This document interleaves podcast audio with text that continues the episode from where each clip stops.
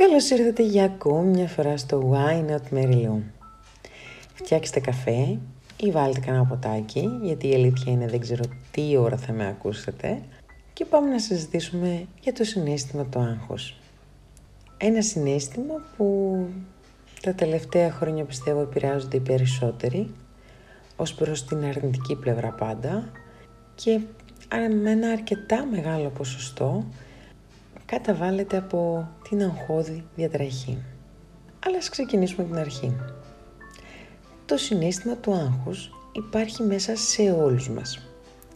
Άλλοτε είναι παραγωγικό και άλλοτε όχι. Όλοι θα αγχωθούμε, θα φοβηθούμε και θα ανησυχήσουμε. Το θέμα είναι το μετά. Γιατί μετά από ένα σημείο γίνεται επιβλαβές για τον οργανισμό μας. Γνωρίζατε ότι οι άνθρωποι των σπηλαίων αγχώνονταν όταν ήταν να αντιμετωπίσουν κάποιο άγριο ζώο.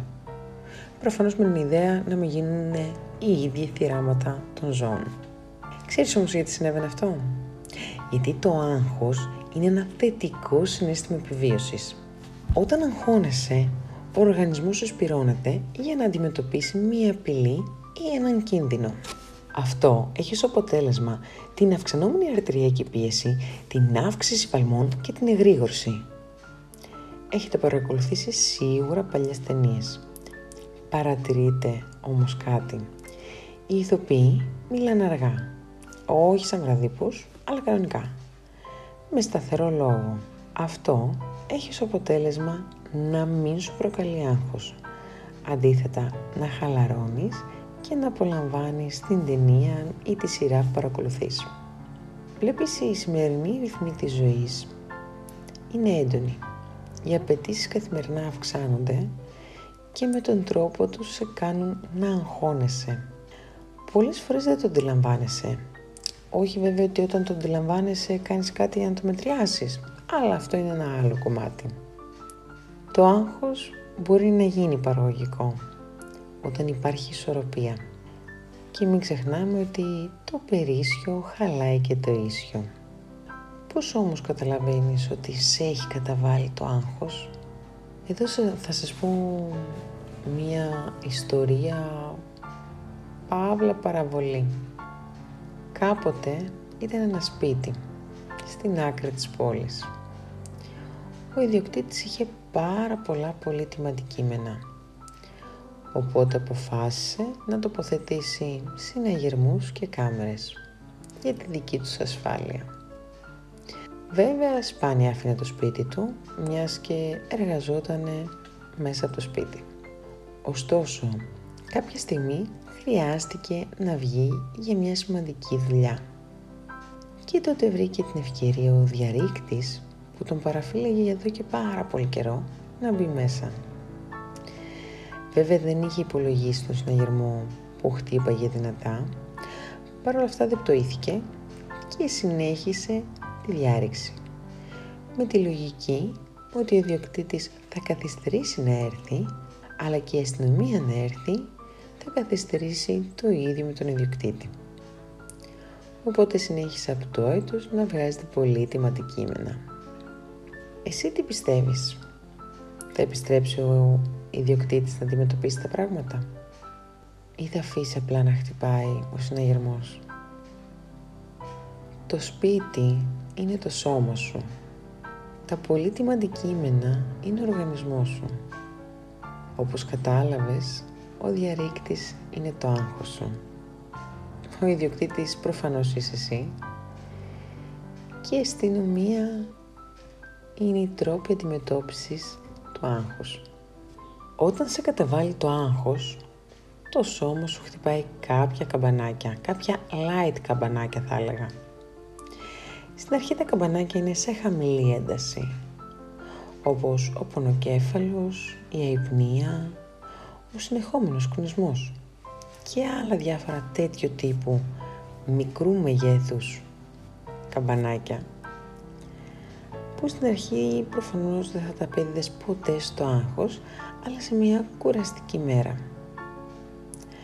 Τι γίνεται όμως όταν η ένταση αυξάνεται και γίνεται υψηλή, τότε θα έχουμε ως αποτέλεσμα τα ψυχοσωματικά και ψυχολογικά προβλήματα.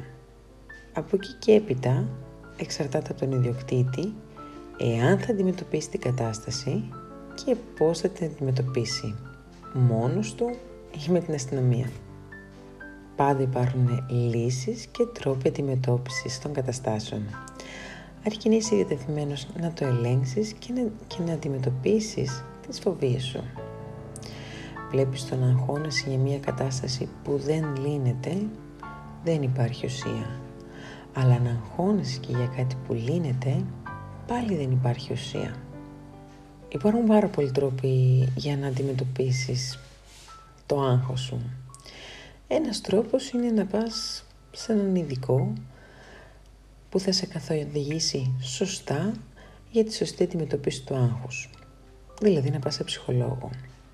Βέβαια στην Ελλάδα αποτελεί ακόμα μέχρι και τώρα ταμπού. Γιατί αν πας σε ψυχολόγο θα σε θεωρήσουν τρελό. Αλλά αυτοί που θα σε θεωρήσουν τρελό θα είναι και οι πρώτοι που θα πάνε σε ψυχολόγο. Παρ' όλα αυτά ο ψυχολόγος μόνο καλό μπορεί να σου κάνει. Έπειτα μπορείς να ασχοληθείς με το διαλογισμό. Μην γελάς. Και εγώ στην αρχή όταν άκουγα, άκουγα την λέξη διαλογισμός, έλεγα ανοησίες. Παρ' όλα αυτά είμαι η πρώτη που θα σου προτείνω να κάνεις διαλογισμό, γιατί θα σε βοηθήσει να ελέγξεις τα συναισθήματά σου, να έχεις καλύτερη αντιμετώπιση των καταστάσεων και τις οπτικής γωνίες που θα έχεις, την σωστή συγκέντρωση των σκέψεων, γιατί ο ιδεολογισμός ειλικρινά βοηθάει σε μια το να είσαι πιο συγκεντρωμένος και εννοείται να ελέγχεις τις αντιδράσεις σου που άλλοτε ήταν εκρηκτικές χωρίς λόγο και αιτία. Εδώ θα γυρίσει και θα μου πει ο μέσος Έλληνας δεν έχω λεφτά να πάω κάπου να κάνω διαλογισμό. Δεν χρειάζεται να πας κάπου να δώσεις λεφτά. Δόξα τον Πανάγαθο, το ίντερνετ δεν κάνει μόνο κακό. Στο διαδίκτυο πραγματικά μπορείς να μάθεις τα πάντα. Υπάρχουν αξιόλογα κανάλια και στο YouTube και στο podcast και εφαρμογές που μπορούν να σου μάθουν το διαλογισμό ε, ξεκινώντας ως αρχάριος να μπορείς να συγκεντρώνεσαι στις εισπνοές και στις εκπνοές σου και εννοείται στη σκέψη σου αρκεί να θέλεις να το βρεις. Όλα αυτά βρεις. Αρκεί να ψάξεις να ασχοληθείς.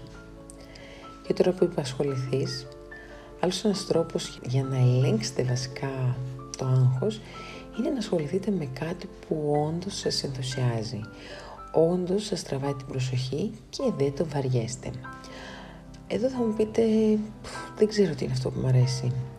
Θα σκεφτείς τότε το, το άτομο εκείνο που ήσουν τόσο πολύ ερωτευμένη και οι ώρες σου φαινόντουσαν λεπτά. Αυτό σημαίνει ότι σε ενθουσίαζε. Αντίστοιχα υπάρχει και στην ασχολία. Σίγουρα υπάρχει κάτι που να σου αρέσει τόσο πολύ που όταν ασχολείσαι με αυτό ξεχνιέσαι, περνάει η ώρα πάρα πολύ γρήγορα, αποσυνδέεσαι από το κινητό, δεν έχεις την αίσθηση αυτή τη «Α, για να δω λίγο Instagram, να δω λίγο TikTok, Facebook, εγώ δεν ξέρω τι». Υπάρχει. Αρκεί να σε ενθουσιάζει, αυτό είναι το πιο σημαντικό, αυτό είναι το κλειδί στην ασχολία. Και εννοείται είναι και η άθληση που μπορεί να μας βοηθήσει. Εγώ την επεχθάνω με την άθληση, με κουράζει και τη βαριέμαι. Το ίδιο και εκείνη με μένα. Αλλά όντως είναι ένας τρόπος να εξωτερικεύσεις την ένταση που έχεις μέσα σου, την ένταση της ημέρας. Και εννοείται θα πρέπει να βρεις πάλι κάτι να σου αρέσει πάνω στην άθληση. Δεν μπορείς να πας για μπαλέτα ενώ δεν χορεύεις, παράδειγμα λόγω τώρα ακόμα και για ένα απλό περπάτημα. Θα σας βοηθήσει. Λίγο-λίγο την ημέρα θα δείτε ότι θα αλλάζετε. Θα αλλάζει και η στάση σας και η αναπνοή σας. Γιατί όσοι αγχώνονται αναπνέουν από το θώρακα και όχι από την κοιλιά. Θα μου πεις δεν παίζει καν ρόλο. Και όμως παίζει. Ειδικά εκείνοι που έχουν αγχώδια ή διαταραχή αναπνέουν από το θώρακα. Φανταστείτε ότι η γάτα όταν τρομάζει και φοβάται το πρώτο που κάνει είναι να σηκώσει την πλάτη της, δηλαδή το θώρακα προς τα πάνω. Αυτό είναι ένα σημάδι ότι φοβάται ή ότι αισθάνεται απειλή. Το ίδιο και εμείς. Όταν αγχωνόμαστε και αισθανόμαστε τον κίνδυνο, αναπνέουμε από το θώρακα, ενώ όταν γεννιόμαστε, αναπνέουμε από την κοιλιά. Όταν ξεκινήσετε να το αντιλαμβάνεστε και να το ελέγχετε, θα δείτε ότι θα μετριάσετε πάρα πολύ το άγχος σας. Και ένα που εφαρμόζω τον τελευταίο καιρό εγώ τουλάχιστον, είχα, είχα διαβάσει μία έρευνα ότι η δόνηση του κινητού σου προκαλεί αύξηση καρδιακών παλμών με αποτέλεσμα να, να δημιουργεί άγχος. Οπότε το τελευταίο καιρό απενεργοποίησα τον ήχο και τη δόνηση φυσικά. Ε, δεν έχω αυτό το, την αίσθηση όταν με παίρνουν τηλέφωνο και να λέω «Α, ποιος με παίρνει, α, από τη δουλειά είναι, ω, πάλι αυτή μου στείλε». Αυτό κάνει το κινητό, δεν κάνει κάτι άλλο. Έχουμε την ίδια, το ίδιο συνέστημα άγχους με τον άνθρωπο των σπηλαίων που ήταν να αντιμετωπίσει ένα ζώο, ένα άγριο ζώο, με τη δόνηση του κινητού. Αντιλαμβάνεστε τι μας έχει κάνει η κοινωνία, σε τι βαθμό έχουμε φτάσει για να έχουμε αύξηση παλμών όταν μας παίρνουν τηλέφωνο. Προφανώς αντιλαμβάνεστε ότι δεν είναι φυσιολογικό. Και πριν κλείσω, θα σας πω μία ιστορία δική μου. Τότε ήμουνα 20 χρονών. Θυμάμαι ότι σαν χαρακτήρας, είμαι πολύ έντονος χαρακτήρας, νευρική, παράλληλα συναισθηματική, δηλαδή ανισόρροπη και εννοείται ότι αγχωνόμουν και στεναχωριόμουν πάρα πολύ για τη δουλειά. Για τη δουλειά που σήμερα έχω πρόβλημα στη μέση, στα πόδια, αλλά εγώ αγχωνόμουν τότε. Άνοιξε και έκλεισε παρένθεση χωρίς να το καταλάβετε. Και τότε μου συνέβη ένα συμβάν που εννοείται τα αναθεώρησα όλα. Το 2010 είχε πεθάνει ο μπαμπάς μου. Είχε τα προβλήματα υγείας του, αλλά δεν το περιμέναμε. Δεν ήταν ότι ταλαιπωρήθηκες σε κάτι έπαθε ένα κοπή καρδιάς και ξαφνικά την επόμενη μέρα έχασα τη γη κάτω από τα πόδια μου. Γιατί τίποτα δεν είναι δεδομένα και εκεί καταλαβαίνεις ότι το άγχος, η στεναχώρια για τη δουλειά, πρωτίστως για τη δουλειά, το ότι σε χώρισε μια ψυχή επειδή βρήκε κάποια άλλη ή επειδή απλά δεν του άρεσες και στεναχωριώσουν και έκλαιγες δεν είχαν καμία σημασία γιατί η απώλεια ενός αγαπημένου και κοντινού ανθρώπου είναι σημαντικότερη. Φυσικά το φυσιολογικό της ζωής είναι το παιδί να χάει το γονιό. Και εκεί έγινε όλη η αναθεώρηση, η αλλαγή της κοσμοθεωρίας μου. Να αγαπάτε τους γονείς σας, να τους προσέχετε, να μην αγχώνεστε για το αν το νύχι σας δεν είναι το σχήμα που θέλετε, εάν κάτι δεν σας πετυχαίνει με την πρώτη, υπάρχει και δεύτερη και τρίτη και τέταρτη ευκαιρία. Ευκαιρίες υπάρχουν όσους δώσουμε εμείς. Όταν πεις δεν έχω άλλη ευκαιρία, δεν θα έχεις άλλη ευκαιρία. Η ζωή είναι μικρή για να αγχωνόμαστε, να εκνευριζόμαστε και για να κρατάμε κακίες. Και κάπου εδώ φτάσαμε στο τέλος της σημερινής μας εκπομπής. Ελπίζω με τον τρόπο μου να σε βοήθησα να δεις μια διαφορετική οπτική γωνία του άγχους και να είμαι το σημερινό σου μικρό λιθαράκι στη θετική σου σκέψη και ενέργεια. Ωστόσο ελπίζω να είστε όλοι καλά μέχρι την επόμενη φορά. Φιλιά!